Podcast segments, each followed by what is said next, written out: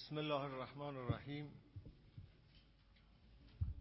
سلام عرض می‌کنم خدمت شنوندگان گرامی حاضرین محترم خانم ها و آیان.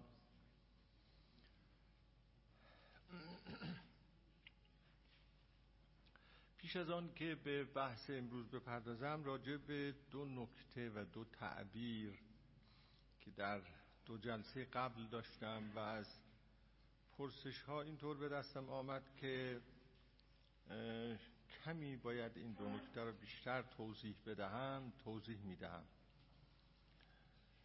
تعبیر عقل یا قوه عاقله که من به کار بردم و اینکه حساب عشق را از حساب عقل جدا کردم و اینکه گفتم به هر حال عقل هیچ مداخله ای در عشق ندارد و اگر مداخله کند کار عشق خراب میشه.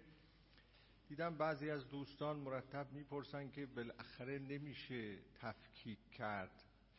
این تعبیر که بالاخره عقل هم در کار هست بالاخره نمیشه تفکیک کرد من از آن اینجور فهمیدم که گویا در ذهن پاره از شنوندگان گرامی این هست که بالاخره آدم عشق را هم یه جوری می‌فهمه. نمی‌شود گفت که آدم عشق را نمی‌فهمه یا آدم عشق را درک نمی‌کنه. چون عشقم مسئله است که انسان می‌فهمه و اون را درک می‌کنه پس پای عقلم در میانه. ظاهرا یه چنین چیزی. می‌خوام عرض بکنم که این کلمه عقل معانی متفاوت داره. یک وقت عقل به معنای قوه ادراک قوه فهم به کار برده میشه. و هر جا که انسان مطلبی را می‌فهمد درک می‌کند به گونه ای می‌گوید که بالاخره با عقلم درک کردم با عقلم فهمیدم. من انسان عقل دارم اینو درک می‌کنم اینو می‌فهمم ولی مثلا حیوانات عقل ندارن اینو نمی‌فهمن اینجا عقل به معنای درک است فهم است.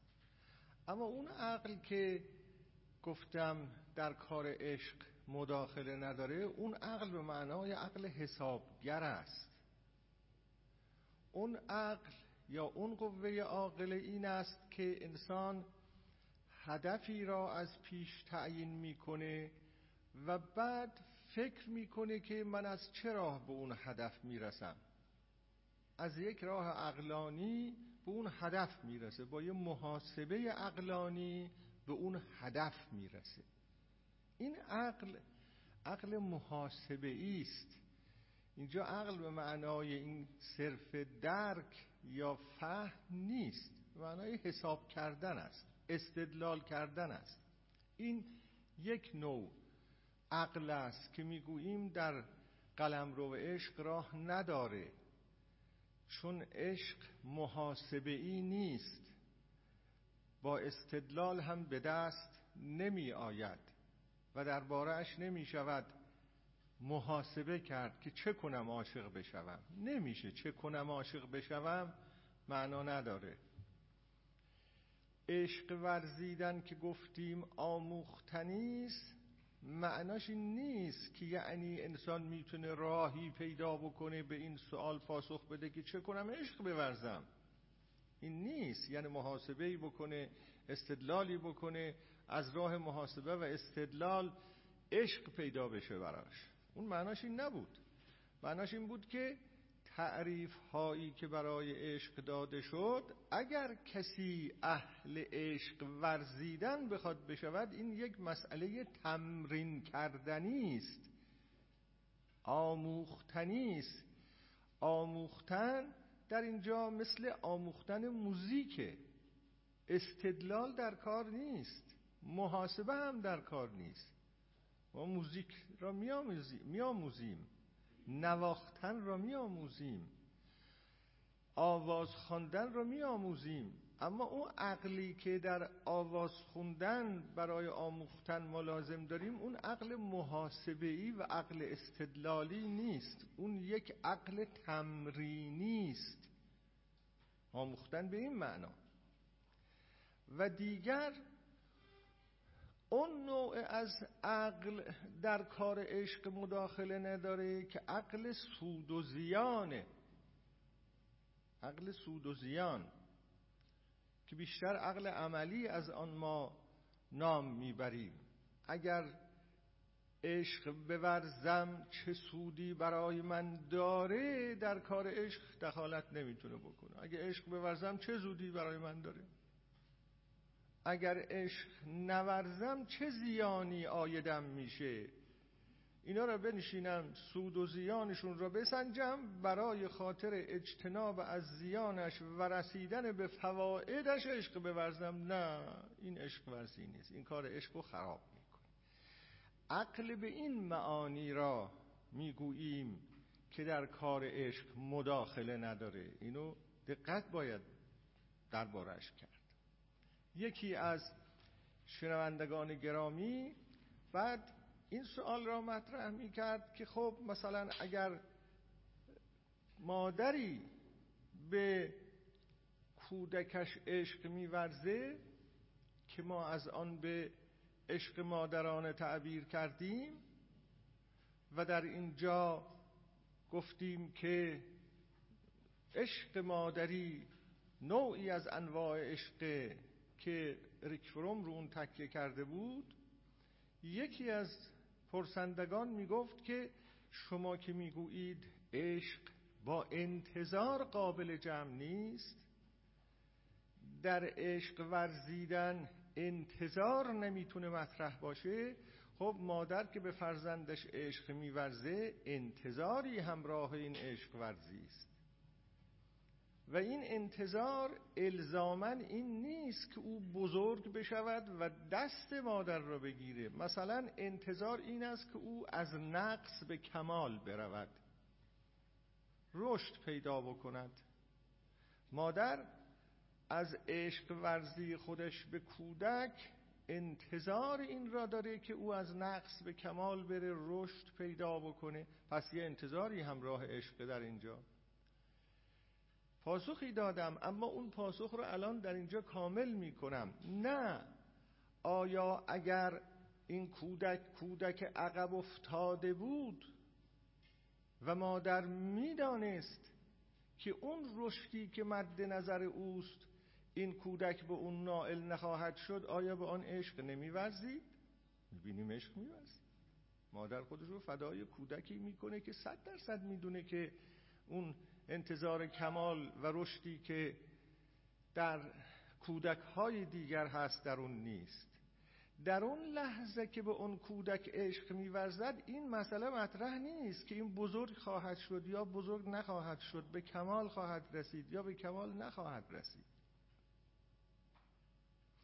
نکته دیگری که باز توضیح بدم که مطالب جلسه قبلمون را بیشتر روشن می‌کنه اینه که گاهی در ذهن ها میاد که به هر حال ما انسان ها در تجربه های خودمون مسائلی را عشق ورزی تلقی می کنیم و می بینیم که در اون عشق ورزی ها بالاخره یه مثلا انتظاراتی هست. یا اگر گفتیم حتی طلب وفاداری از معشوق با عشق نمی‌سازه می‌بینیم نه. انتظار وفاداری هست. یعنی اشخاص حالات خودشون را تجربه های خودشون را در زندگی یا تجربه های کسانی را که می‌شناسن ملاک قرار می‌دهند. و میگن نه دیگه اینا هست. اینا ما می‌بینیم هست عملا همراه عشق. نکته ای که باید در اینجا من عرض بکنم اینه که روانشناس وقتی روانشناسی می کند پدیده عشق را که عشق چیست؟ در واقع در این صدد است که اون گوهر خالص عشق رو به دست بیاره. نوع سالم عشق را به دست بیاره. در واقع روانشناس کوشش می‌کنه که حالات سالم روحی را از حالات ناسالم روحی باز بشناسد. اون جاهایی که اموری مداخله می‌کنه ناخالصی ها مداخله می‌کنه و امور نامطبوع و نامطلوب مداخله می‌کنه و شکوفایی سالم انسانی را به هم می‌زنه اونا را از هم بازشناسی کنه و در هر موردی مثلا به ما بگه که محبت سالم یعنی چه عشق سالم یعنی چه. عاطفه پدری سالم یعنی چه. عاطفه مادری سالم یعنی چه. اون چه در درون ما انسان ها میگذرد ما غالبا خودمون توان جدا کردن و تمییز سالم و ناسالم اونها را نداریم. خالص و ناخالص اونها را نداریم. ولی روانشناس با برخورد با ده ها انسان صدها انسان و حالات گوناگونی که در اونها می‌بینه وضعیت های پیچیده گوناگونی که در اونها می‌بینه از کنار هم گذاشتن اینها مقایسه اینها شهود اینها مخصوصا روانشناسی شهودی. می‌خواد پیدا کنه ببینه این عشق که در میان انسان ها هست این اون خالصش چیه؟ بر این اساس است که این حرف ها رو برای ما می‌زنه. و می‌خواد تصفیه کنه به یک معنا. به یک معنا می‌خواد تصفیه بکنه این گوهر و این پدیده بسیار ارزشمند انسانی را از اون مخلوط هایی که با اون مخلوط میشن و اونو از اون سلامت و صفا میاندازن. بنابراین این یک نکته دومه که ما نمی‌تونیم اون حالاتی را که برای خودمون پیش میاد یا تجربه هایی که برای خودمون پیش میاد یا ارز کنم در دیگران می‌بینیم بگیم نه دیگه خب حالا من می‌بینیم یه کسی فلانی رو دوست داره علاقمندم هست در این حال یه طلب وفایی هم هست یا خیلی غیرت قریبی هم در کنارش هست یا فرض بفرمایید انتظاری هم در کنارش هست. روانشناس به ما می‌گوید که اینا در واقع طلای 18 ایار نیست. اینی می‌خواد به ما این دو نکته. و اما مطالب بعد. این رو هم خدمتتون عرض بکنم.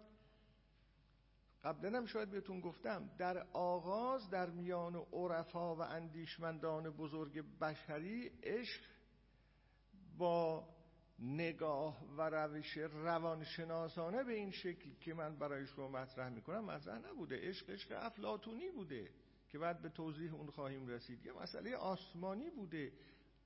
اینجوری که بعدا دو سه قرنه روانشناسی جدید عشق و مطالعه می‌کنه اینجوری مطالعه نمی‌کردن. به اون خواهیم رسید که در جلسه آینده که اون عشق افلاتونی اون عشق آسمانی اون چیه که می‌گفتن؟ این اون نیست. اما اینا رو برای این مطرح می‌کنیم که بنده معتقدم که اگه ما همطور که گفتم اگه شناختی از همون چیزی که در عالم خودمون هست نداشته باشیم بعد از اون نوع تصویر از خدا که اون تصویر این خدا به مسابه عاشق خدا به مسابه عاشق یا خدا به مسابه عشق که اینم تصویری از خدا که تصویر عارفانه به اون نمی‌تونیم خیلی نزدیک بشیم. ما این پدیده ها رو اول باید در جهان خودمون بشناسیم تا بعد بتونیم یک استشمامی بکنیم از اون چی که عارفان از اون عشق افلاتونی تعبیر کردن عشق الهی تعبیر کردن و بعدم گفتن که منشأ و ریشه اصلی این عشق الهی خود خداوند به معنای بنیان عشق در هستی و یا اولین عاشق نخستترین عاشق. ارز کنم ازلی ترین و ابدی ترین عاشق تا به اون برسیم. نکاتی که امروز عرض می‌کنم خب باز هم چند نکته اساسی است. یادآور بشوم که در عین حال که گفتیم عشق را نمی‌توان به درستی تعریف کرد و گفتیم عشق از عشق ورزی عشق پیشگان پیدا شده و خودشو نشون ما داده. و اگر نبودند عشق ورزان بزرگ تاریخ ما با پدیداری به نام عشق در تاریخ انسان روبرو نبودیم. پس در واقع در این بحث روانشناسانه ما عشق به صورت یک پدیدار مورد بررسی قرار می‌گیره. نه به صورت امری که نتیجه قدرت تخیل شاعره. این دو رو از هم متفاوت بدانید. یه وقت این است که ما می‌گوییم مهمترین آثار ادبی که به وجود آمده مثلا مهمترین آثار ادبی فارسی که به وجود آمده و در اون آثار ادبی فارسی مثل آثار مولوی حافظ سعدی از عشق سخن رفته و این همه زیبا درباره عشق سخن گفته شده و به تصویر کشیده شده این عشق فقط محصول قدرت تخیل شاعره بقیه نمیگیم محصول قدرت تخیل شاعره مثل نقاشی که یک تابلوی نقاشی می‌کشد و ما می‌توانیم در بعضی از موارد بگوییم این محصول قدرت تخیل شاعر نقاشه که این تابلوی بسیار زیبا را آفریده است. پیش از آن که این تابلوی بسیار زیبا آفریده بشود این زیبایی که در این تابلو هست نبوده. مگر در اون نقاشی هایی که تقلید از طبیعته اونا حسابشون جداست. آیا عشق که این همه در این ادبیات فارسی از اون سخن گفته شده چنین چیزیه حافظ چون قدرت تخیل قوی داره چیزی را امری را به نام عشق برای ما چنین زیبا تصویر می‌کنه؟ آیا سعدی یک هنرمند تخ... عشق به معنای تخیل تخیل سعدی بسیار قوی است.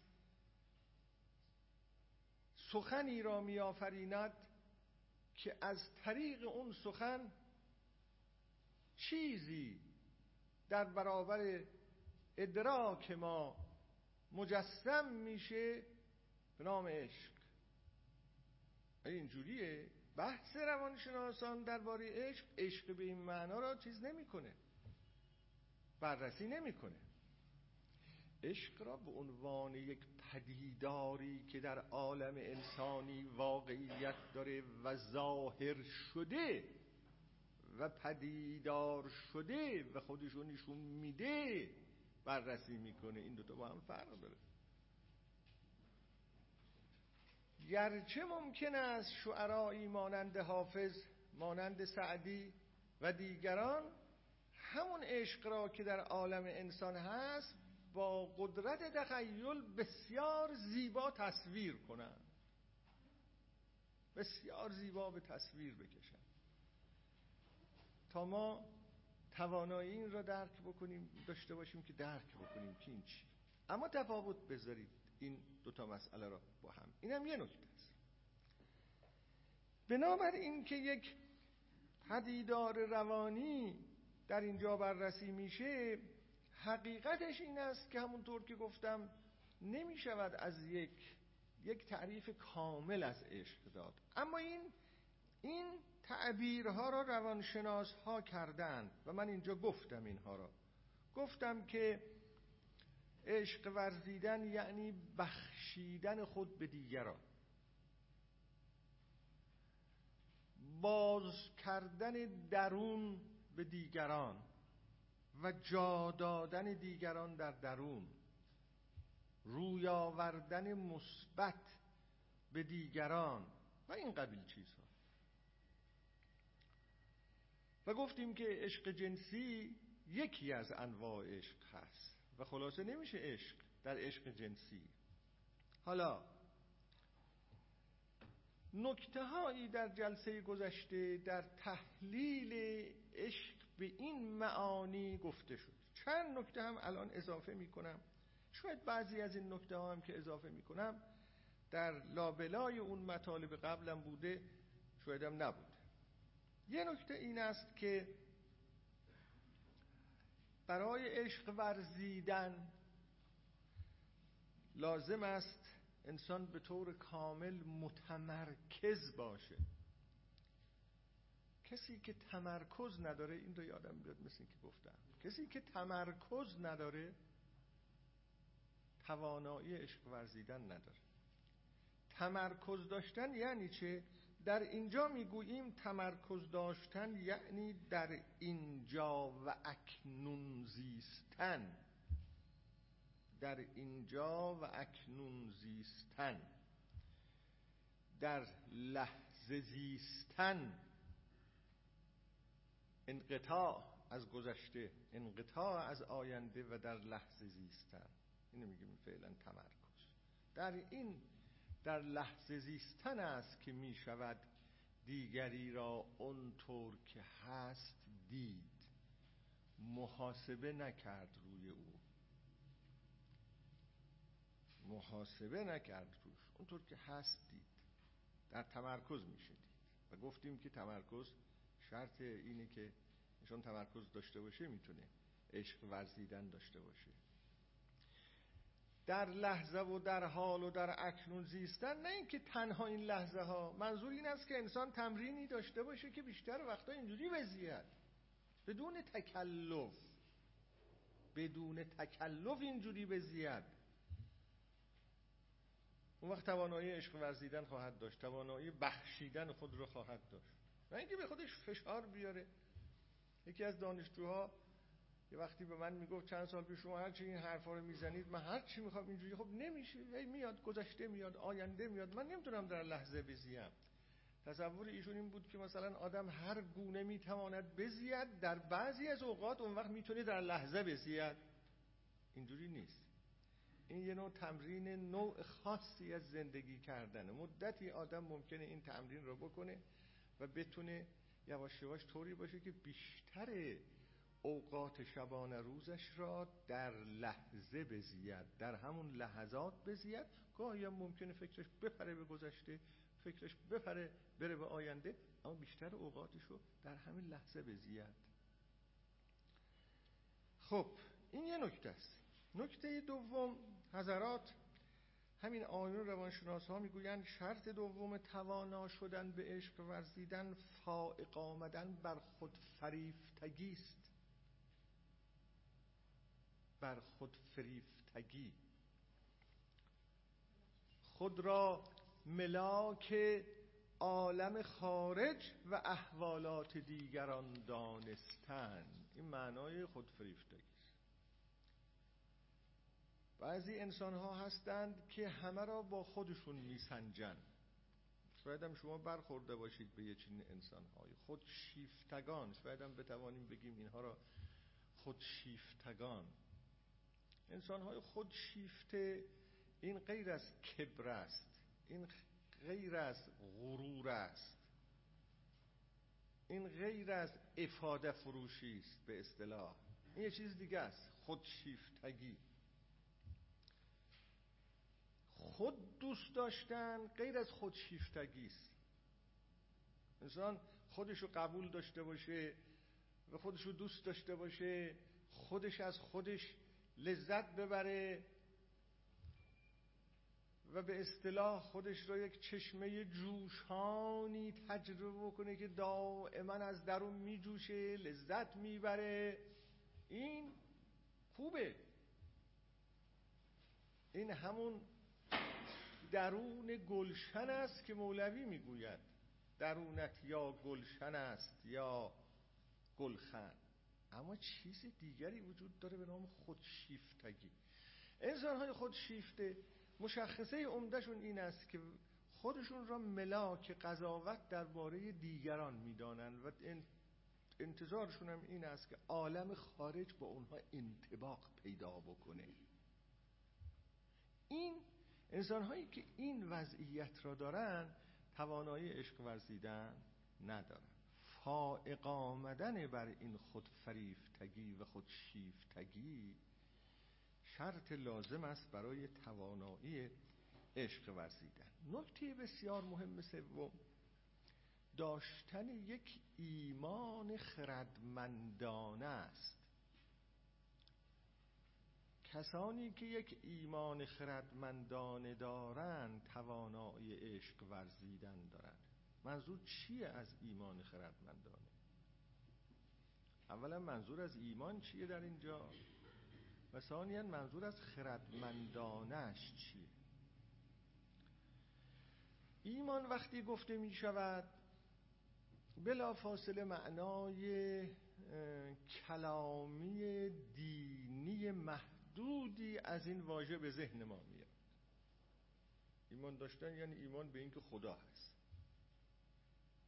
ایمان به اینکه آخرت هست. ولی این ایمان که ما در اینجا صحبت می‌کنیم در یک معنای اعم و وسیع از این به کار برده میشه. که می‌تواند شامل ایمان به خدا هم بشود تازه در اونجا هم این مسئله مطرح است همونطور که بارها براتون گفتم که منظور از خدا چه باشه این نکته خیلی مهمیه در همین تعبیر خیلی ساده هم که می‌گوییم ایمان به خدا داشتن خدا یعنی چی؟ کدام خدا؟ به چه معنا؟ اینا رو بارها گفتم من در انواع اقسام خداها وجود داره. انواع اقسام خدا باوری ها وجود داره. خدای آدم ها خیلی با هم متفاوته. فقط در یک جامعه محروم از آزادی تفکر و سیلان ایمانی که یک معنا و مفهوم قالبی از خدا را می‌خوان به همه تحمیل کنن. ولی انسان که این تحمیل ها رو بر نمیداره که تاریخ نشون میده که انقدر تصویرهای گوناگون از خدا هست. خدا معناهای بسیار متعدد داره. اولا این یه نکته است. بنابراین در همون جا هم که گفته میشه ایمان به خدا باید بلافاصله پرسید کدوم خدا؟ به چه معنا قبول داری خدا رو به چه معنا قبول داری؟ قبول نداری؟ کدوم خدا رو قبول نداری؟ رو گفتم قبلا براتون. اما ایمان خردمندانه که اینجا مطرحه چیزی بیش هزینه به این معناست ایمان خردمندانه که انسان این درک را در هستی و تحولات هستی داشته باشه که مشاهده ها و تجربه ها نشان میده که کوشش های آدمی به سمر می‌رسه. کوشش های آدمی به سمر می‌رسه.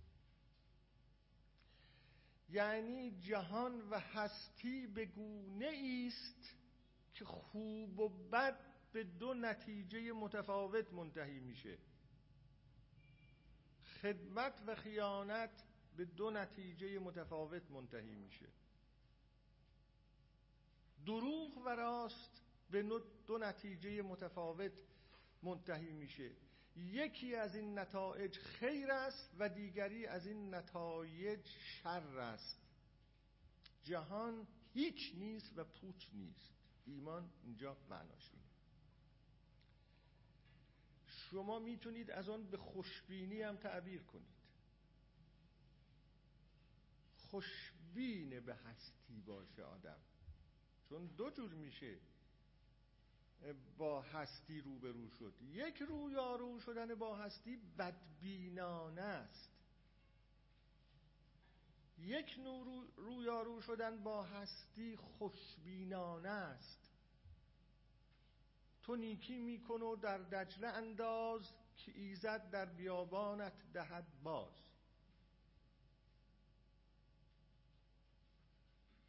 انسان این حالت رو داشته باشه که یک گام خیر که برمیداره یک کوشش مثبت که انجام میده که اون وجدان اخلاقی از درونش اونو به اون سوق میده و می‌کشه و تحریکش می‌کنه و وقتی اونو انجام میده احساس رضایت می‌کنه این در یه جایی از این هستی به حساب میاد. لازم نیست اسمش خدا بذاره. این این و خردمندانه یعنی چه خردمندانه؟ یعنی تلقینی و تبلیغی و تربیتی نباشه. رسیده باشه آدم به این. این دوتا با هم فرق می‌کنه. اگر صرفا تلقینی و تبلیغی و اینا باشه چون پدران گفتن چون مادران گفتن چون فلان کس میگه چون آقا میگه چون این میگه چون اون میگه این خردمندانه نیست. اما یه نوع ایمان داریم خردمندانه است. یعنی انسان انقدر وسعت پیدا کرده باشه این وسعت نظری پیدا کرده باشه که بتونه یه نگاهی بیاندازه به تحولات تاریخ انسان. حالا در حد حدی که براش ممکنه و از این تحولات تاریخی انسان یک عبرتی بگیره. این همون و این آیه شریفه اگر درست در خاطرم مونده باشه. و این فی قصصهم لعبره لعول الالباب یا لعول الابصار. عبرت تاریخی.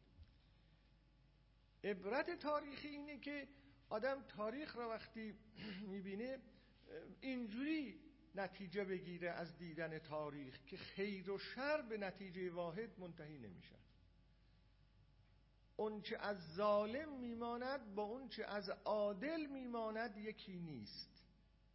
و من حیث المجموع تحولات جهان هستی و جهان تاریخی انسان رو به خیر است نه رو به شر. اینو به صورت یک درس از تاریخ گرفته باشه. لازم نیست پنجاه سال تاریخ مطالعه کرده باشه ها. این چیزایی که ما میگیم انسان هایی هستن که واقعا یک شبه رای صد ساله میرون ما گاهی با جوان هایی برخورد می‌کنیم که این با همین خیلی نگاه های کم و عمر کمی که داره از تاریخ و تحولات یک درسی گرفته یک عبرتی گرفته یک حکمتی آموخته. این منظورم هست. ایمان خردمندانه. کسانی می‌تونن عشق ورزی بکنن که یک ایمان خردمندانه ای داشته باشند و خوشبین باشند به اون چی که اتفاق میافتد در عالم هستی و در عالم تاریخ انسان. و فرق میان عدل و ستم و فرق میان خوب و بد و اینکه اگر جانب ستم را رها کردی و جانب عدل را گرفتی کاری بی سمر انجام نداده ای. نه تنها بی سمر نیست به این معنا که وجدانت را راضی کرده ای بلکه بی سمر نیست حتی به این معنا که یک قدم حرکت تاریخ و به سوی خیر حرکت داده ای. این. اینا می‌تونن عشق ورزی کنن به دیگران. با بدبینی که نمیشه عشق ورزی کرد که. با بدبینی نمیشه عشق ورزی کرد. کسانی که به همه بدبینن ما از خیلی ها میشنویم. البته گاهی اوضاع احوال طوری میشه که عوامل و علل بدبین شدن آدمی خیلی زیاد میشه. این واقعیت است. مردان است که با همه این تراکم علل و عوامل بدبینی به زندگی انسانی و تحولات هستی باز امیدش را و خوشبینیش را حفظ کند. جا نزند. فورا نگه خواهی نشوی همرنگ جماعت شو دیگه. حالا که همه همینطورن تو هم دیگه با ول کن دیگه مثلا این, این, این براش پیش نیاد. این آدم ها نمی‌تونن عشق ورزی کنن. دو سوم نکته چهارم نه تنها یه چنین ایمان خردمندانه ای داشته باشه با ایمان بزید خود با ایمان بزید نه تنها اون نگاه داشته باشه بزید با ایمان. یعنی چه بزید با ایمان؟ یعنی سمر بخش زندگی کند. سمر بخش زندگی. عمرش برکت داشته باشه. به تعبیر خیلی ساده ما عمر با برکت داشته باشه. می‌بینید هیچ لزوم نداره این مفهوم خدا را ما بیاریم در اینجا وسط. اما شما دقیق نگاه کنید ببینید در ریشه همه این مسائل هست. سمر بخش زندگی بکنه یعنی با ایمان آدمی با ایمان چه کسیه؟ ما فکر می‌کنیم آدم بی ایمان اون کسی است که وقتی می نشینیم برای ما ردیف می‌کنه که ببین من اعتقاد دارم یک اعتقاد دارم دو عقیده دارم به این سومی عقیده دارم به این چهارمی عقیده دارم به این پنجمی. این نیست که عقیده دارم نیست. مسئله مسئله لیست عقاید نیست.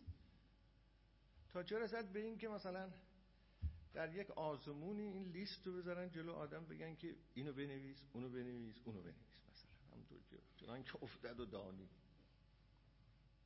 این مسئله رو جوابشو بنویس اون مسئله رو جوابشو ایمان که این نیست ایمان یه نوع زیستن اگه سمر بخش میزیم مؤمن اگه سمر بخش نمیزیم هزار تا عقیده رو هم لیست کرده باشیم چه فایده حالا اگه بخوام این جمله معترضه ای را یه خورده این بحث بحث روانشناسیه اما اگه بخوام یک کمی بحث دینی هم قاطیش بکنم و کدی بیاورم از متون مقدسه؟ قرآن هم همینه میگه. آمنو و عملو صالحن. شما ببینید هر جا صحبت ایمانه این عملو صالحن هم پشت یعنی ایمان اصلا بدون عمل معنی نمیشه در قرآن.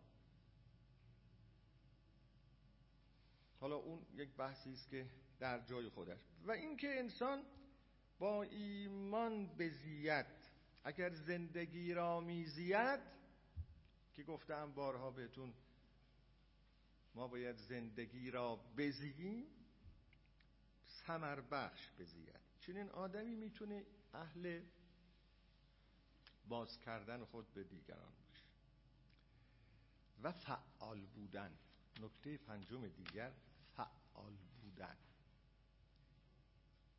این چنین آدم هایی می‌تونن عشق ورز باشن. فعال بودن این است که اگر بخواهم ساده توضیح بدهم آدما دو جورن. بعضی ها می نشینن ببینن دیگران در حق اونها چه می‌کنن بعضی خودشون پیش قدم میشن. چه کار دارن؟ به اینکه دیگری در حق من چه کار می‌کنه؟ خودم پیش قدم میشن درباره دیگری یه کاری می‌کنه این آدم آدم فعال.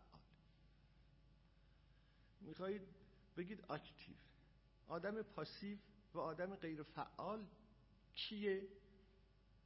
آدم غیر فعال این است که هی مرتب نشسته ببینی که دیگران با او کار می‌کنن. دیگران در حق او چه می‌کنن؟ تا پاسخی بده. خب چرا این کاری می‌کنیم؟ چرا ما اول گام به پیش نمی‌گذاریم؟ دیدید بعضی ها هستند که خیلی دیپلمات هستند. دیپلمات نه به معنای اینکه یعنی مثلا از ارباب جمعی وزارت خارجه هستن نه به این من. در همون زندگی خودشون دیپلمات هستن. یعنی چه؟ یعنی برای عمل کردن با اشخاص مختلف پرونده های مختلف و محاسبات مختلف درست کرده هم برای خودشون. با فلان کس چجور باید کار بکنم؟ با فلان کس چطور؟ با فلان قوم خیش چطور؟ با فلان دو چطور؟ پرونده دارن. منتهای پرونده سری کسی از اونا خبر نداره. خیلی هم مواظب هستن که کسی دسترسی به این پرونده پیدا نکنه. و این پرونده در جایی نیست در درون خودشونه. اینا کسانی هستند که عکس عملی هستند منتظر هستند ببینن دیگران با اونها چه اگه فلان کاری کرد منم فلان کارو خواهم کرد. اگه محبت کرد محبت خواهم کرد. اگه بد گفت بد خواهم. این پاسیو زندگی کردنه. منفی به یه معنا زندگی کردنه. غیر فعال زندگی کردن اشخاص خیلی هم در ارتباط با دیگران دچار مشکل هستن چون این محاسباتی که اینها می‌کنن در بسیاری از جاها بر یک سوء تفاهم های مبتنی است و این سوء تفاهم ها یک روزی آشکار میشه و وقتی آشکار میشه روابط به هم میریزه محاسبات به هم میریزه اوقات تلخی اختلاف غیر رو پیدا میشه. آدم برای اینکه بخواد راحت باشه باید یک دفعه بنا را بر این بگذارد که کاری ندارم دیگری با من چه می‌کنه. من می‌خواهم به همه خوشبینانه و مثبت برخورد کنم و به اونا خدمت کنم. این انسان فعال اگه انسان به این مرحله رسیده باشه و این تصمیم گرفته باشه اون وقت توانایی عشق ورزیدن پیدا می‌کنه. اگه این وضعیت ها آماده نشده باشه نمیشه. این نکات رو شما اضافه بکنید بر نکاتی که در جلسه گذشته ارز کردم و اون تیتر کل در آخرم اون نکات را با یک مسئله کلی جمع بندی کردم و اون این بود که گفتم روانشناس ها می‌گویند انسان های سالم از نظر روانی می‌توانند عشق بورزند.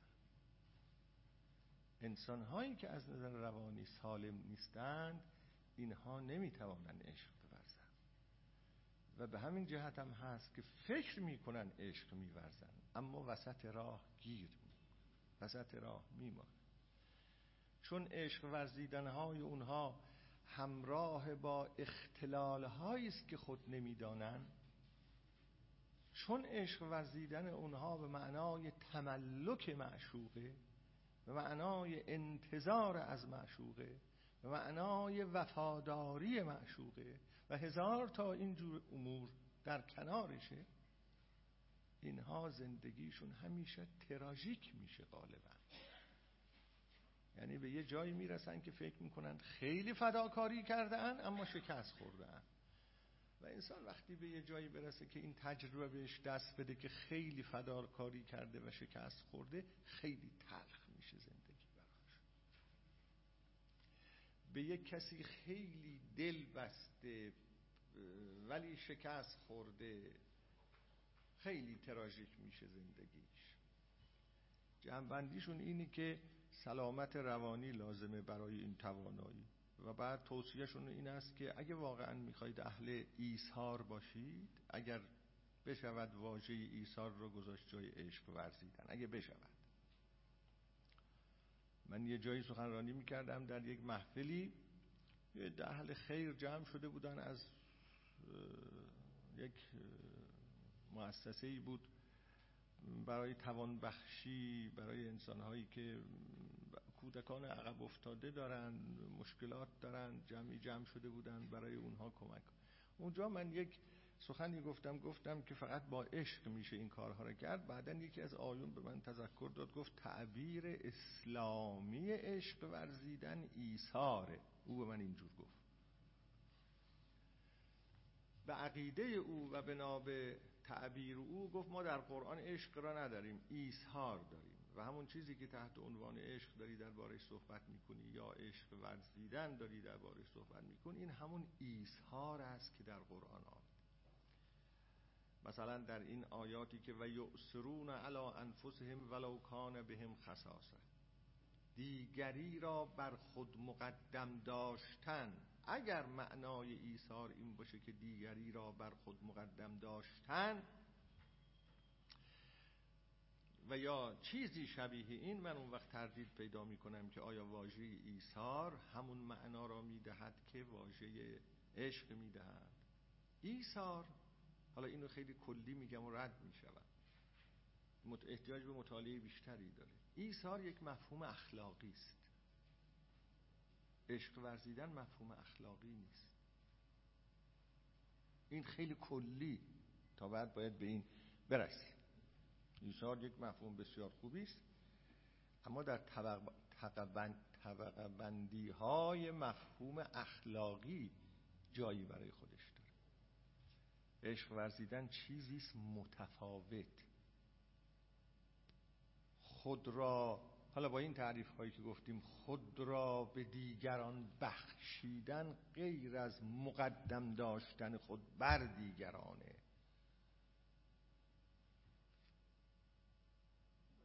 سهیم کردن دیگران در زندگی خود یا وارد کردن دیگران در درون خود و پذیرفتن اونها در هستی خود و شریک کردن اونها در زندگی خود متفاوت است این حالت.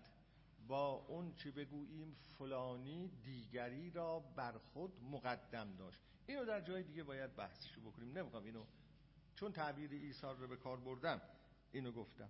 به هر حال گفتن که سلامت روحی می‌خواد. سلامت روحی هم میشه ایجاد کرد.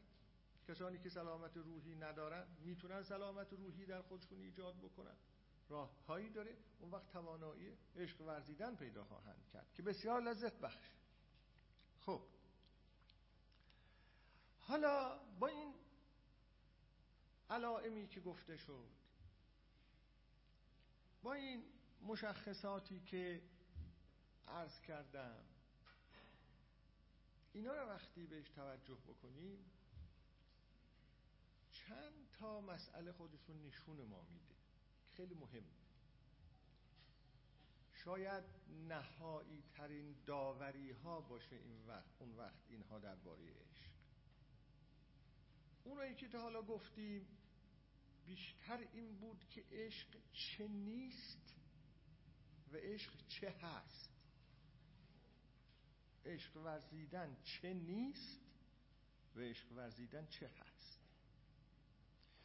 اما اگر نخواهیم فقط اینو بررسی بکنیم که عشق ورزیدن چه نیست و عشق ورزیدن چه هست بلکه بخوایم به این سوال را پاسخ بدیم که عشق وقتی اتفاق میفته چه اتفاق میفته؟ عشق وقتی اتفاق میفته چه اتفاق میفته؟ یا وقتی اتفاق میفته چگونه اتفاق میفته؟ و یا وقتی اتفاق میفته چه قدرتی داره؟ چه می‌کنه؟ ای بخوایم به این قبیل سوالات پاسخ بدیم. که بخش شیرینی از سوالات مربوط به عشقه اون وقت موضوعات دیگری مطرح میشه. اون وقت پاسخهای دیگری برای اینها داریم که شاید اگر اون پاسخها را هم به موضوعات قبلی زمیمه کنیم شاید بتوانیم بگوییم که در حد خودمون نسبتا یک یک آگاهی هایی از مسئله عشق پیدا کرد. حالا اون چند نکته رو هم خدمتتون عرض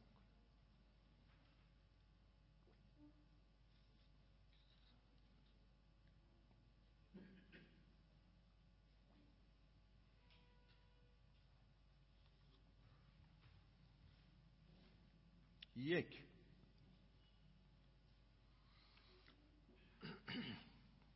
عشق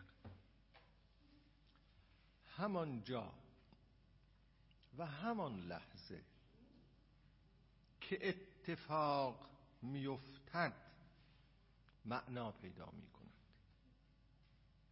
قبل از اتفاق افتادن هیچ مقدمات ذهنی ندارد و مسبوق به هیچ سابقه ای نیست. برخلاف معلومات اقلانی که به مقدمات اقلانی پیشین تکیه دارند یعنی چه ما یه سلسله معلومات اقلانی داریم. این معلومات اقلانی پیش از آنی که خودشون ظاهر بشوند مقدمات دارن. رگ و ریشه هایی دارن. مقدمات اقلانی بر مقدم... مسائل اقلانی بر مقدمات پیشینی تکیه دارن همیشه. اینطوریست دیگه. مسبوق به سابقه هستن. هر علمی را شما در نظر بگیرید هر معلومی را در نظر بگیرید هر فرمولی را در نظر بگیرید اینا به یه سلسله مبانی و مقدمات پیش از خود تکیه دارند بنابراین رگ و ریشه های اینها در اون مقدمات پیش از اینها هست. عشق دقیقا اینطور نیست. ناگهان اتفاق میافتد. و پیش از آن که اتفاق بیفتد هیچ مقدماتی ندارد. و به همین هیچ قابل پیش بینی نیست که کجا عشق خواهد اتفاق افتاد. کجا نخواهد افتاد. تا اتفاق نیفتاده برای هیچ کس معنا نداره. اتفاق که میفته معنای خودش رو نشون میده. مثل نور چراغ. تا روشن نکردی نوری نیست. چراغ وقتی روشن می‌کنی نور به وجود میاد. عشق اتفاق افتادنش به این معنا ناگهانی و غیر مسبوق به سوابقه بر هیچ مقدمات پیشین استوار نیست. اینطور نیست که کسی بتواند بگوید اگر چنان شود و چنان شود و چنان شود اگر این مقدمه اون مقدمه و اون مقدمه سوم به وجود بیاید میان اون دو نفر عشق پیدا خواهد شد. این چنین چیز عشق اتفاق افتادنش ناگهانی است. مسبوق به هیچ سابقه ای نیست. قبلا هم هیچ معنایی نمی‌توان براش تصور کرد. اون وقت که اتفاق میفته معنای خودش رو نشون میده که چیه؟ یه نکته نکته دوم. چرا اینجوریه؟ چرا اینطوریست این نکته اولی که اینجا توضیح داده شد عشق چرا این گونه است؟ عشق این گونه است چون عشق جز با معشوق با هیچ چیز دیگر سر و کار ندارد. و فقط و فقط به هست معطوف به هستی معشوق است. عشق نه با امور گذشته سر و کار دارد و نه به امور آینده مربوط است. عشق. شما مثلا یک فیلسوف پیدا میشه یک نگاه فلسفی چیزی میاندازه پیدا می‌کنه فلسفه به وجود میاره مثل کانت. بدی است البته این فلسفه. اما اگه فلسفه های پیشین نبودن نوبت به کانت نمی‌رسه کانت تفلسفش و تمام دقت فلسفیش به این جهت شکل پیدا کرده که فلسفه های قبلی وجود داشتن. چون این داره اونا را نقد می‌کنه. اگر متافیزیک ارسطویی و افلاتونی قبلا نبود کانت پیدا نمی‌شد که. اما عشق فرهاد و شیرین اگر اینا افسانه نباشه حالا فرضمون بر اینه در هر کجای تاریخ و در هر مقطعی از تاریخ می‌تونسته پیدا بشه. چنین چیزی. اینطور نیست که مردم چون در اون زمان چنین فکر می‌کردن چون فلان مکتب بود چون فلان فرهنگ بود اینجور چیزی نیست. اینه منظور از این که می‌گوید که چرا چنین چیزی است؟ برای این که جز با هستی معشوق با هیچ چیز دیگری کن عشق هست چون معشوق هست. بس اون معشوق هر کجا باشه عشق. اون واقعیت قبلی که تا اتفاق نیفتاده و اتفاق افتادنش ناگهانیه و تا اتفاق نیفتاده معنای خودشونشون نمیده اینه. این از این بابتی که این جز با هستی معشوق هیچ چیز دیگه سر و کار نداره. اون عاشق و اون معشوق در هر کجای تاریخ که قرار می گرفتن همین بود. این واقعیت از اون جهت است که عشق جز با معشوق با هیچ چیز دیگر سر و کار نداره و فقط و فقط معطوف به هستی معشوق است. عشق نه با امور گذشته سر و کار دارد و نه به امور آینده. چیه اون شعر حافظ گفت که مسلحت بینی کاری کیه؟ گفت. مثل با مسلحت بینی چه کار؟ قبلش چیه خانم؟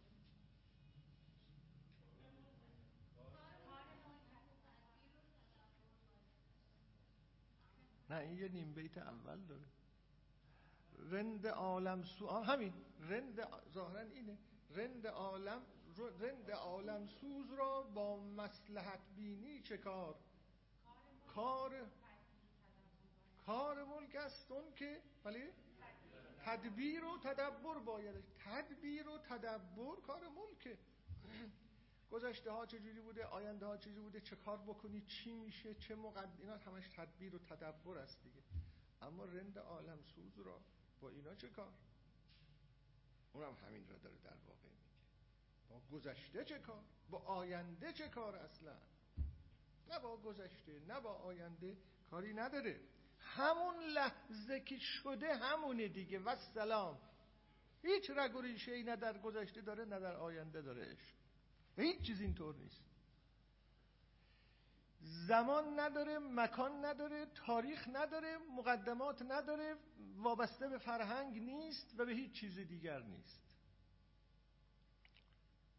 خب. حالا که اینطوره چجوری ناگهانی پیدا میشه؟ اگر اون وقت اینجا کسی این سوال را از ما بکنه اون وقت چطور میشه که ناگهانی این پیدا میشه؟ پاسخش اینی که عشق پیدایی عشق تنها و تنها با روبرو شدن اتفاق میافتد. که در آن روبرو شدن معشوق به مسابه یک دیگری به عنوان یک شخص خود را بر آفتاب میافکند و ظاهر می شود رویارویی پیدا میشه. اونجا که معشوق به عنوان یک دیگری مسئله دیگری خیلی مهمه. دیگری. شخص عشق ورز یا شخص عاشق با یک دیگری مواجه میشه. این با یک دیگری مواجه شدنه که او را از خودش به بیرون پرتاب می‌کنه. آدم تا با دیگری مواجه نیست تو خودشه. دیگری آدمو به بیرون از خودش پرتاب می‌کنه و به صورت یک شخص ظاهر میشه. نه شی تعریف شخص رو قبلا گفتم. اگر یادم باشه سه تا مشخصه براش گفتیم. قابل گفتگو شخص آن است که قابل گفتگوست. می‌تونی با او حرف بزنی.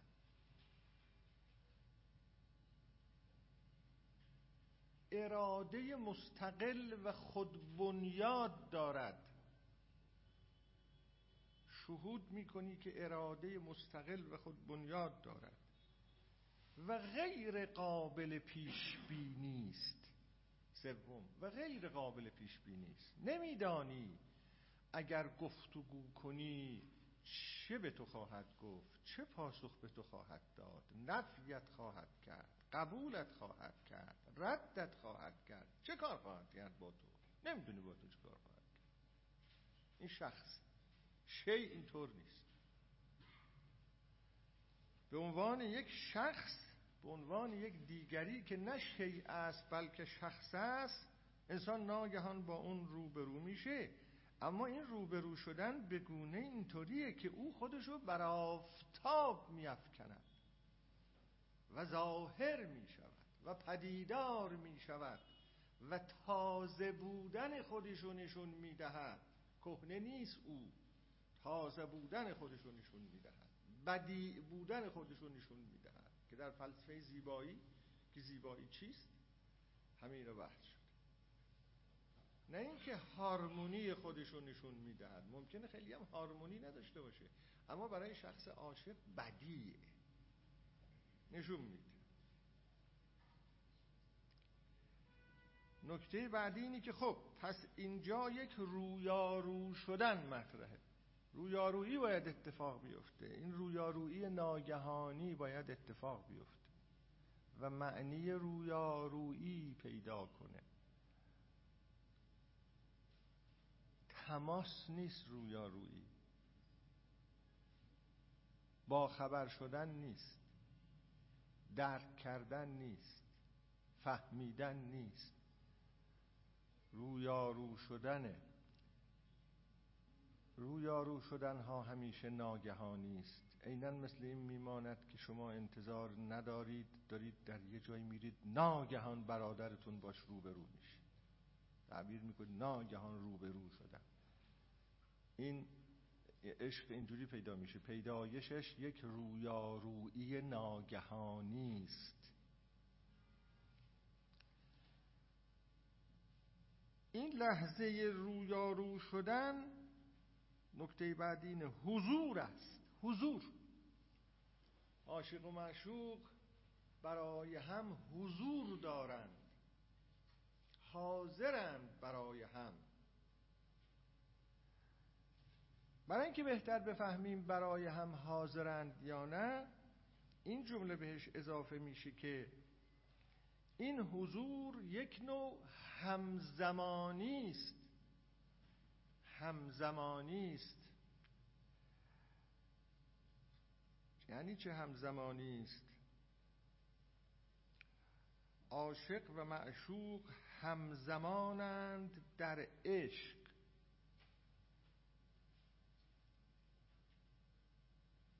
من به طور کامل برای خود حضور دارم چون دیگری با نمایان شدن بدی خود برای من کاملا حضور دارد.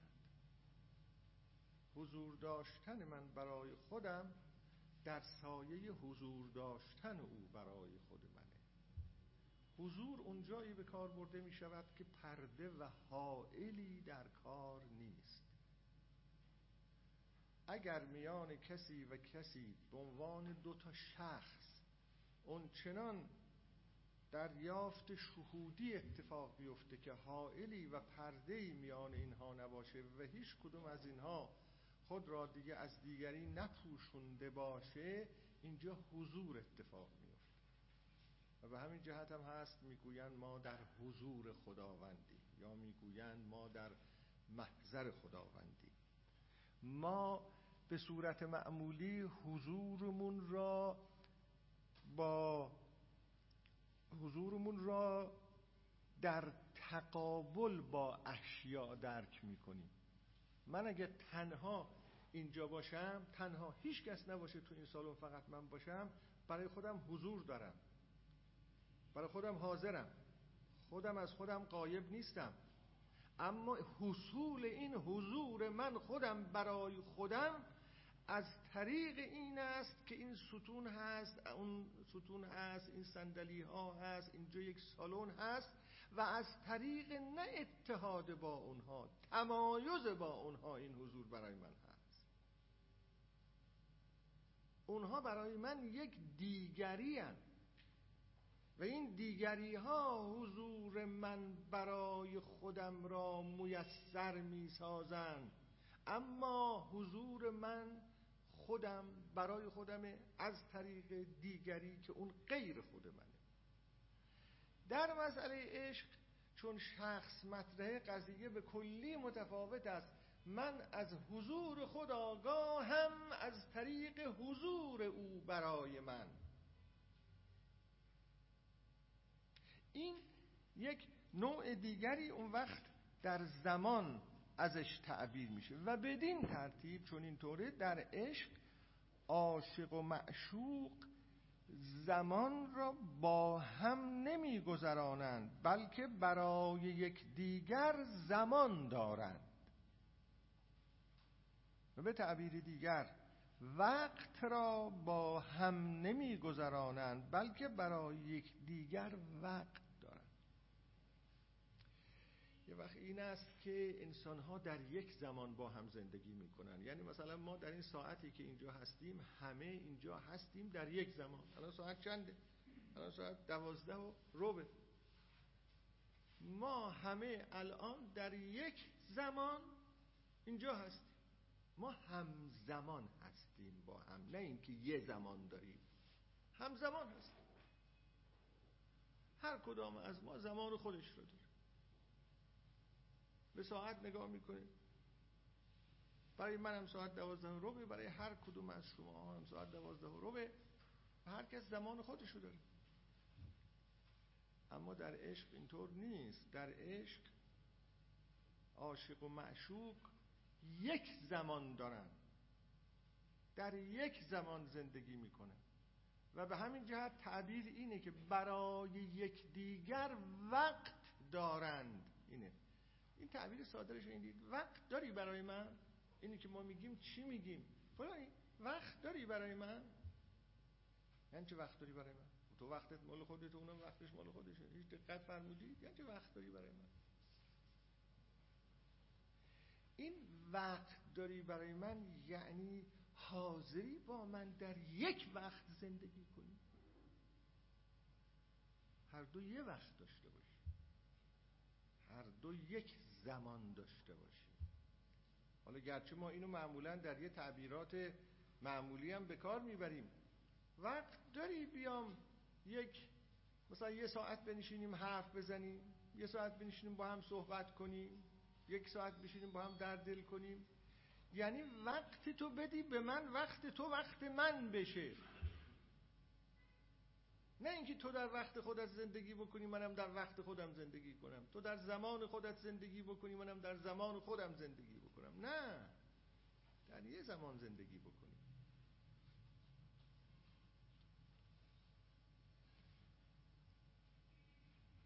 و نکته بعدی که از اینها نتیجه گرفته میشه این طور است که چون عشق اینطور پدیدار می شود اینجوری پدیدار میشه. ناگهانی پدیدار میشه. با رویارویی پدیدار میشه. زمانی و مکانی نیست. برای اینکه عاشق و معشوق یه زمان دارن. یک وقت دارن. نه اینکه همزمان هستن. چون اینطوریه معلوم می شود که عشق هیچ اساس و بنیان دیگری غیر از خود عشق که ظاهر می شود ندارد.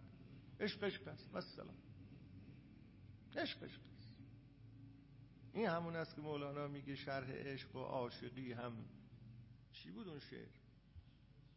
شرح عشق و عاشقی هم عشق گفت. این همونه ها. شرح عشق و عاشقی هم عشق. یعنی چه؟ شما هر چیزی را بخواید شرحش کنید اینو با یه چیزایی که غیر از خود او هست ولی با او مربوط است شرحش می‌کنید با بنیانهای اون شرحش می‌کنید. مثلا یه مسئله فلسفی رو بخواید شرحش بکنید میایید مقدماتش و بنیانهاش و مبانیش رو میگید. ببین این نظریه فلسفی بر این مبناها استوار است آقای دانشجو یا خانم دانشجو اینجوری شرحش می‌کنیم دیگه. یا با مفهومهای مساویش یا با ضدش. با یه چیزهایی ما معمولا شرح می‌کنیم چیزی را که به نوعی با او ارتباط داشته باشن. حالا یا بنیادش باشن یا مساویش باشن یا به او نسبتی داشته باشن. این تحلیل های حضرات نشون میده که عشق اصلا با هیچ چی غیر از خودش نسبتی نداره. هیچ نسبتی. چجوری میشه اون وقت شرحش داد؟ با چه شرحش بدی؟ با فلسفه شرحش بدی؟ با ریاضیات شرحش کنی؟ با تاریخ شرحش کنی؟ با چه شرحش کنی؟ با روانشناسی شرحش کنی؟ اینهایی که ما میگیم اینا شرح عشق نیست. اینا شرح عشق نیست که. شرح عشق را خود عشق باید بگوید خود عاشق باید بگوید که بر او چه میگذرد. شرح عشق همیشه به صورت سرگذشت بیان میشه. سرگذشت. سرگذشت عاشقان. باید ینجوی نظامی رو بخونیم باید لیلی و مجنون رو بخونیم باید فرهاد شیرین رو بخونیم اینا سرگذشت هست. اینا روایت هست. روایت ها را باید بخونیم اینا شرح عشق نیست اینایی که ما اینجا میگیم. اینا یه مسائلی است. نهایت همونطور که گفته شد تقریب می‌کنه به ذهن ما که چگونه پیدا میشه. روح سالم لازم داره زندگی سالم لازم داره قاطی نشه با یه چیزهای دیگه. اگه قاطی بشه چه خرابی درش پیدا میشه؟ روانشناس پیش از این نمی‌تونه جلو بیاد. اما اون چی که همه سعی می‌کنن اون را اون نقاب ها را ازش کنار بزنند و بگویند چگونه پیدا میشه و راهش چیه؟ چگونه می‌تونی عشق ورزی کنی؟ همین این حرفا. حالا وقتی بیایند به آستان خود عشق نمی‌تونن اینها شرحش بکنن. اینا روانشناس این میگه روانشناس ها اینو میگن که با یه متد علمی سعی می‌کنن به این مسئله نزدیک بشن. بنده خیال بافی نمی‌کنم اینا خیال بافی نیست. اینا محصولات روانشناسی جدید. یا ما تا اینجا میگه بیش از این نمی‌تونیم بریم. شرح عشق و عاشقی هم عشق.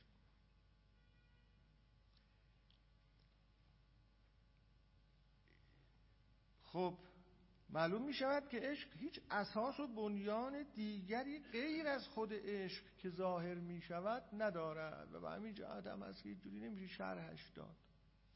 نکته بعدی این است که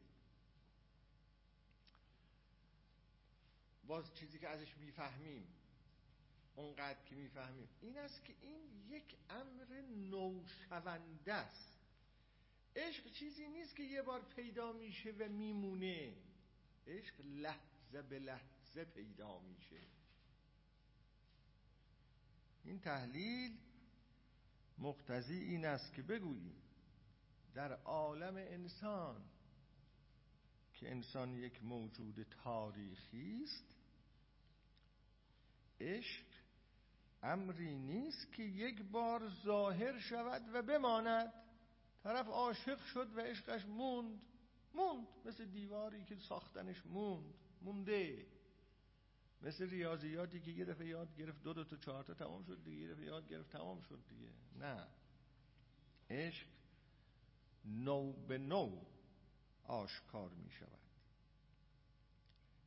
و به اصطلاح روزنسوایگ روزنسوایگ یکی از انسان شناس های بسیار برجسته آلمانی است. و به اصطلاح روزنسوایگ این اینجوری میگه. میگه کلمه عشق در زبان عاشق هیچگاه کهنه نمیشه یعنی چه؟ یعنی او هر وقت از عشق سخن می‌گوید از عشقی نو سخن می‌گوید. خیلی نکته جالبی. هر وقت از عشق سخن می‌گوید از عشقی نو سخن می‌گوید. نه اینکه یه دفعه تعریف کرده برای من و شما عشق را هم هم فهمیدیم عشق چی حالا داره از همون حرف می‌زنه. نه. هر وقت عاشق از عشق سخن می‌گوید از عشقی نو سخن می‌گوید. در زبان او هیچ وقت کهنه نمی شود این کلمه عشق. چقدر کلمات کهنه به کار می‌بریم. و این کلمات کهنه چقدر ما را خسته می‌کند. مخصوصا که هی این کلمات کهنه رو بخوان به کله ما تزریق بکنن. از هر طرف از هر سوی از بالا و پایین و از شیش جهت. خسته می‌کنه یکی از این ظاهرا این از ابن عربی فکر می‌کنم. گفت که خیلی وقت پیش خوندم. گفت که به فلاسفه میگه ظاهرا اینو. میگه شما گوشت کهنه می‌خورید همیشه. ما همیشه گوشت تازه می‌خوریم. گوشت کهنه می‌خورید یعنی چند تا مفهوم فلسفی درست شده از آغاز تاریخ فلسفه شما دائما با این مفهوم ها برمیروید هی توضیح می‌دید هی شرحش می‌کنید هی حاشیه می نویسید ما عارفان هر وقت سخن می‌گوییم همون لحظه اون سخن برای ما نوه. ما همیشه گوشت تازه می‌خوریم. اگه درست تعبیرش در ذهنم مونده باشه گوشتی که ما می‌خوریم دائما تازه است. خانم ها به خصوص گوشتایی که گذاشته باشن در فرزر ولی اون که در فرزر نگهداری شده باشه و کهنه باشه چقدر فرق داره با اون گوشت تازه ای که آدم از قصاب بگیره بیاره؟ گرچه اون آب گوشتایی با اون گوشتای تازه قدیمی هم دیگه الان پیدا نمیشه به اون شکل نمی‌دونم. مزه نداره. گوشتا هم خیلی بیمزه شده. واقعش اینه. بله؟ بله دیگه هورمونی شده. حالا اون عارف اینطوری میگه و راستم میگه. این روانشناس هم همونه میگه. در قرن بیستم میگه کلمه عشق در زبان عاشق هیچگاه کهنه نمی‌شود. برای اینکه او هر وقت از عشق سخن می‌گوید از عشقی نو سخن می‌گوید. و من فکر می‌کنم کسانی که مثلا با شرح حافظ و امثال حافظ سر و کار دارن این نکته است که اونها هم باید توجه بکنن. حافظ چه بسا در هر جا عشق را می‌گوید یک عشق جدید رو می‌گوید. یک معنای نو از عشق را تجربه می کند و می‌گوید. نه اینکه در میتول چیز او در اصطلاحات حافظ عشق یک معنایی داره و همیشه باید دید که این معنا چیه.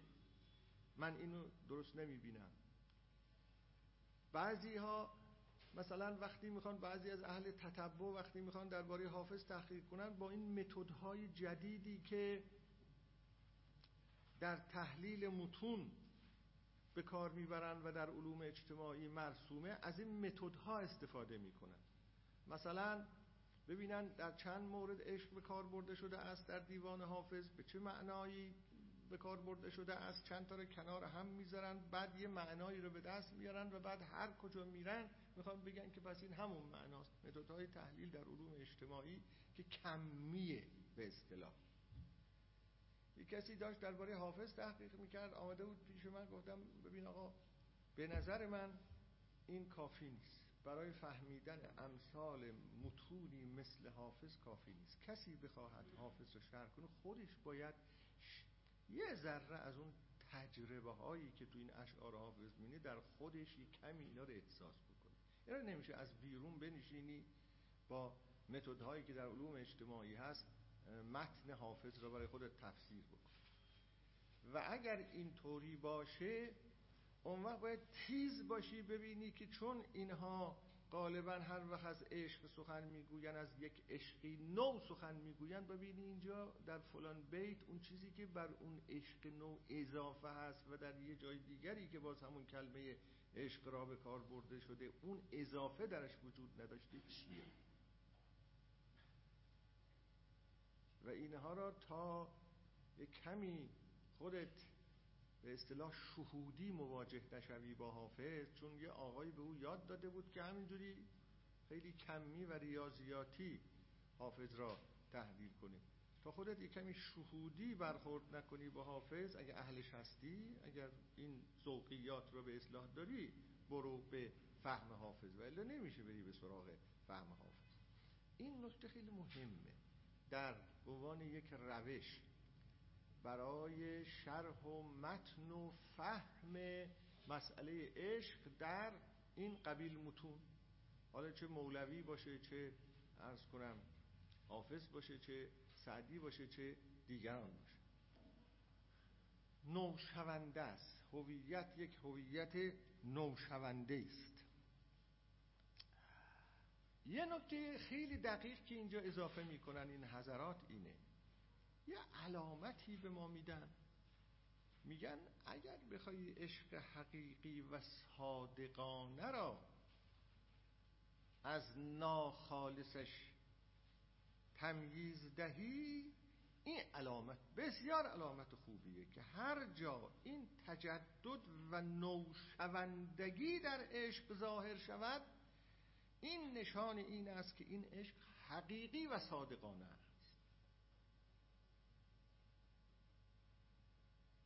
مهمه یعنی اون رویارویی که ما صحبتش کردیم اگر عاشق در هر رویارویی یک شخص جدید می‌بیند عشقش صادقانه است.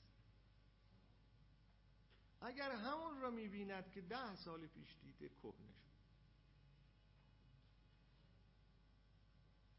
اما هر وقت در رویارویی یک شخص جدید می‌بیند چیز تازه می‌بیند بدی مقوم عشق بدی بودنشه تازه بودنشه.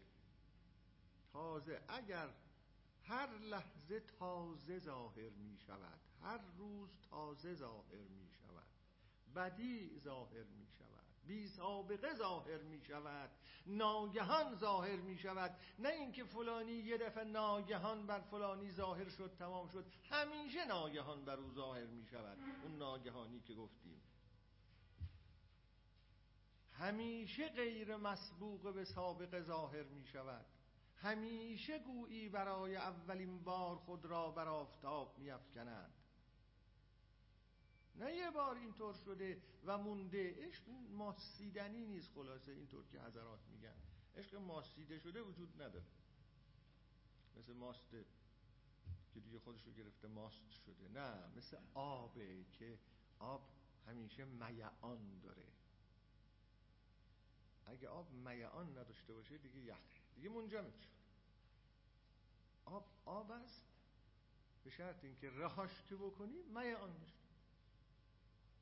عشق یک مسئله میعانی است اگر اینجور تعبیر بود روان است یا نوشونده است یا ظاهر شونده است ایناست.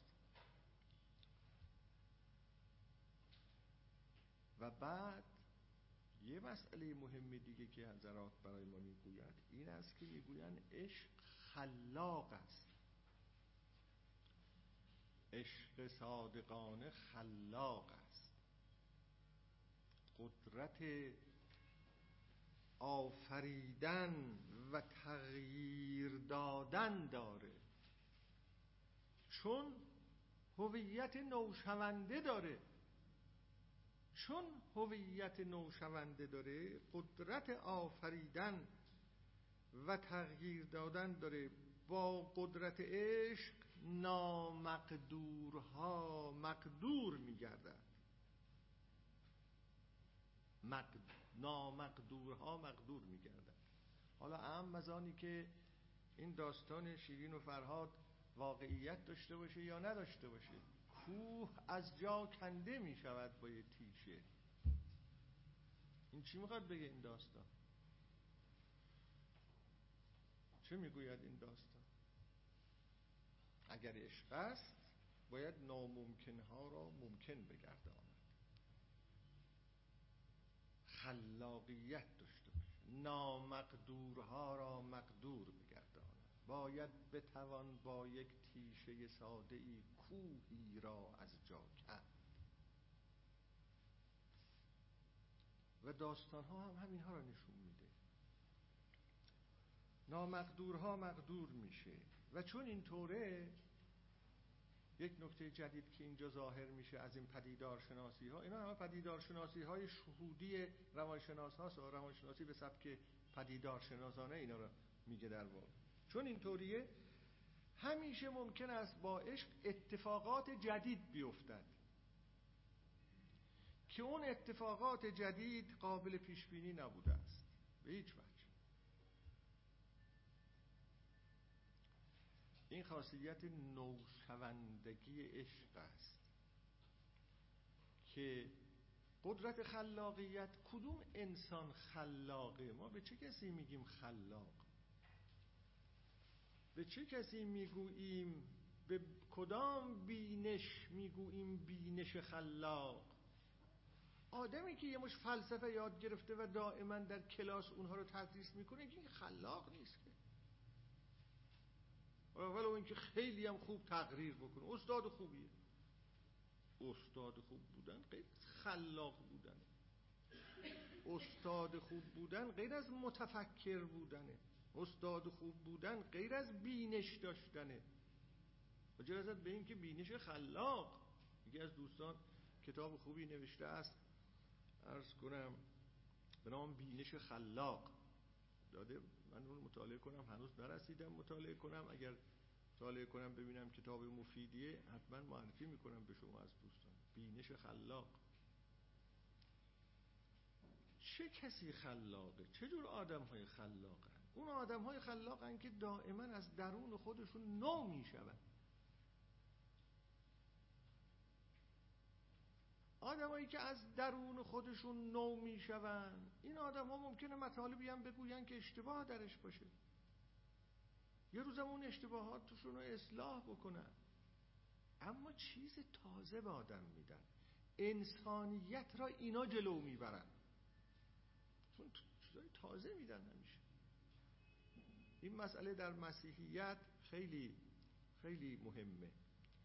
این پروفسور این واژه پروفسور در اصطلاحات اروپایی این دیرنشین های کلیسایی خیلی با تمسخر نگاه می‌کنن به این واژه پروفسور. تمسخر که یعنی منظورم اینه که بله آقا پروفسوره. می‌خوان بگن که یه مش محفوظات داره متقید به اون محفوظات متقید به اون مبانی و همینها را هی تکرار می‌کنه. اما نمی‌دونه مثلا ما در عوالم خودمون چه چیزهایی داریم. با چه چیزهایی نو مواجه میشه حالا اینو عرض بکنم دیگه اشکال نداره. چندی پیش؟ هفتش سال من یه سفری رفته بودم در همین سفرهایی که میرم اتریش. دوستی من در اونجا دارم. گفت اینجا یک دیری هست. خیلی اونجا الان تبدیل شده به یک مرکز تربیت های روحی مدیتاسیون ها انواع اقسام مدیتاسیون های مذهبی اشخاص میان اینجا خیلی اشخاص تحصیل کرده میان اینجا ده روز 15 روز تحت تعلیمات خاصی قرار می‌گیرن و این قبلا دیر بوده اما الان خیلی مدرن شده و یه خانومی سرپرست اونجا هست و اون دیدنیه اون شخص دیدنیه و اون دیر دیدنیه که اینا دارن اونجا چه کارهایی می‌کنن. بریم اونجا. رفتیم. نشستیم. این دوست من شروع کرد به معرفی کردن من که فلانی از ایران آمده و به اون خانم که مربی اونجا و فکر دهنده اونجا و اینا. و پروفسور هست در دانشگاه تهران. گفت آره خیلی پروفسور هست ایشون. نگاه کرد گفت آره خیلی بعدا فهمیدم که این ارز کنم زم در لباس مده بوده است گویا. یعنی اینا جماعت هایی هستن که با دانشگاه مشغولند و با این حرفا مشغولند و یه چیزایی یاد گرفتن به دیگران یاد میدن. اما نمی‌دونن ما اینجا چه کار می‌کنیم. یک مقدارم که اونجا وارد شدم که اینا دارن چه کار می‌کنن دیدم واقعا مؤسسه بسیار بسیار خوبیه. تفاوت اونها با ما این است که اونها اون میراث هایی را که از گذشته دارن بسیار خوب می‌توانند به خورد این انسان جدید هم بدهند. و ما اینو بلد نیستیم. تفاوت این قشنگ می‌تونن غذایی از اون بپزن که این انسان مدرن هم به خوبی بتونه از اون غذا استفاده بکنه. و الا همون میراث مسیحیت رو اونجا دارن خرج می‌کنن و به نوعی در اختیار می‌گذارن. اما به گونه ای و با اصطلاحاتی و با استفاده از علم جدید و با استفاده از تکنیک جدید روانشناسی جدید که خوب بدون اینکه اسم خیلی از چیزها رو بیارن طرف اونجا ده روز میمانه و بعد از ده روز یه آدمی دیگه میشه میاد بیرون. و چون رفته در یه مؤسسه کلیسایی این دگرگونی رو پیدا کرده مطالعاتشون وقت دنبال می‌کنه که عجب این آگوستین کی بوده؟ بعد میری کتاب اعترافاتش رو برم داره می‌خونه. این عجب حکمت هایی هست. بعد اون یکی را بعد اون یکی را مایستر اکهارت کی بوده اون چی؟ ما اینو اینو بلد نیستیم ما اینو بلد نیستیم که اون اون میراث ما نمی‌توانیم مولانامون را حافظمون را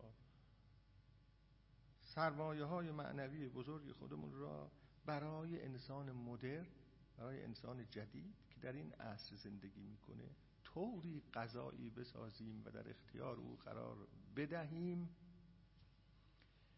که بدون اینکه دریوزگی از این طرف از اون طرف بکنه گم شدهش رو پیدا بکنه. اونا بلدن.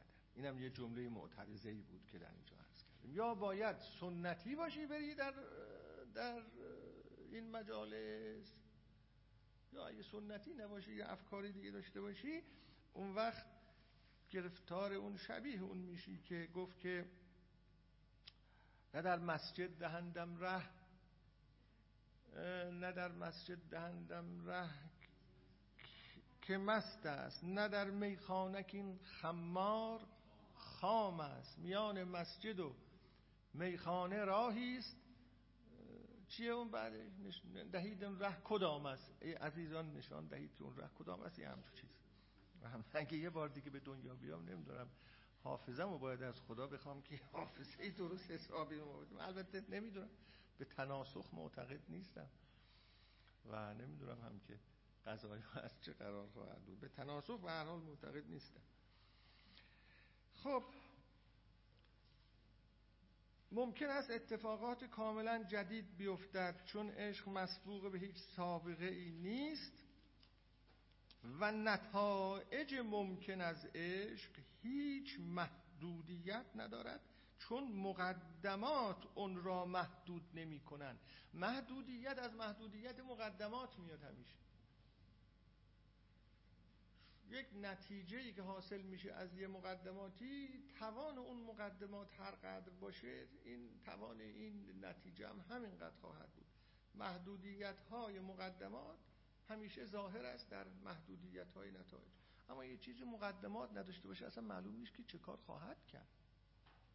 عشق چون مقدمات نداره اینطور که گفته شد هیچ محدودیت نداره که چه خواهد کرد چه اتفاق خواهد افتاد چه مقدار پیش خواهد رفت چه تغییراتی حاصل خواهد شد.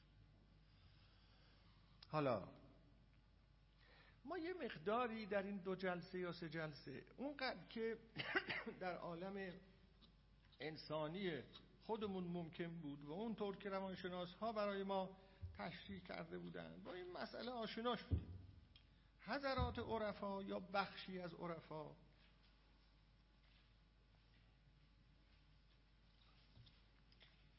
تصویرشون از خدا تصویر عاشق یک عاشق خدا به مسابه عاشق. و گاهی تعبیر می‌کنن خدا به مسابه عشق. و همونطور که ما اینجا از زندگی معنای زندگی رفتیم به قلم رو معناها. از قلمرو معناها رفتیم به قلمرو سخن و از قلمرو سخن آمدیم به قلمرو عشق. این به این جهت بود که عارفان اون مطلب را که در این کلاس پرورانده بودم که همه جا سخن است و ما محدود و محفوف به سخنها هستیم در این جهان هستی. اونها عقیدشون این است که این سخنان را خدا می‌گوید بر مبنای عشق. اساس همه سخنها که ما در این عالم محفوف با اون سخنها هستیم عشق الهی به خودش. خدا بر اساس عشق سخن گفته است. و سخن گفتن خدا عشق ورزی خدا می بایست یه کمی با, من با این داستان پرشرشور عشق در عالم خودمون آگاه می شدیم تا ببینیم وقتی عارف می‌گوید که خدا بر اساس عشق سخن گفته است. یعنی چی؟ و چه مقدار می‌تونیم به اونجا نزدیک چون سخن عارفان این است که اگر عالم سخنان است سخنان خداست. اون مقدار که اینجا ما بحث کردیم در اینکه عالم سخن است وارد اون قسمت نشدیم که یعنی سخنان خداست قطع نظر ما یه تحلیل های فلسفی اینجا کردیم که چگونه ما از هر طرف با سخن احاطه شده ایم. اما اونم مقدمه همین بود که برسیم به این که عارف میگه اگر ما از هر طرف به سخن احاطه شده ایم اینا سخنان خداوند. اصلا سخن سخن خداوند. و بعد میگه که خداوند اینها را بر اساس عشق گفته است این سخنها را. سخنانی که در همه عالم پراکنده است ریشهش عشق ورزی خدا با خودشه. و بعد هم از طریق عشق ورزی خودش که سخن گفته مهمترین سخنش انسان است. مهمترین کلمهش انسان است. و در این کلمه و در این سخن خواست خود را تماشا کند. انسان آینه است که خدا در اون آینه خودش رو تماشا می‌کنه. خوندم براتون روز اول از حلاج اون قطعه را. امثال همون قطعات آخرش او را به اون سرنوشت دچار کرد که اسرار فاش می‌کرد. با دین رسمی در افتاده بود. خلاصش با دین رسمی حکومت در افتاده. خب در جلسه بعد اون وقت به این مسئله می‌پردازیم که چند تا از متون عرفانی که چگونه همونطور که گفتم حضرات میگن که این این این سخن گفتنهای الهی بر اساس عشق الهی است. و عشق مبنای سخن گفتن خداست که همون مبنای ظهور خداست. شعرهایی را اینجا می‌خونیم از حضرات. و شاید مثلا یه جلسه حد اکثر یا دو جلسه هم به این مسئله می‌پردازیم که یه خورده بیشتر آگاه بشیم از این مسئله خدا به مسابه عاشق. بعد می‌رویم سراغ اون چی که وعده دادم خدا به مسابه تو. خدا به مسابه توی مطلق که انسان در هستی با اون مواجه میشه. اون رو هم عرض می‌کنم فکر می‌کنم که این تصویرهای گوناگون را مثلا دیگه تا چند جلسه انشاءالله اطرافش رو جمع می‌کنم. نمی‌دانم دیگه چقدر چند جلسه بعد. سعیم بر اینه که پیش از عید امسال در این دو سه ماه آینده قطعا دیگه انشاءالله این بحث رو تمام کنیم و وارد یک بحث دیگری بشویم تا ببینیم چه اتفاق میافتد و خدا چه مقدار کمک می‌کنه حالا من در خدمت شما هستم که یک ربعی اگر پرسش های کتبی مربوط به موضوع سخن باشه در خدمتتون هستم. کتبی مربوط به موضوع سخن.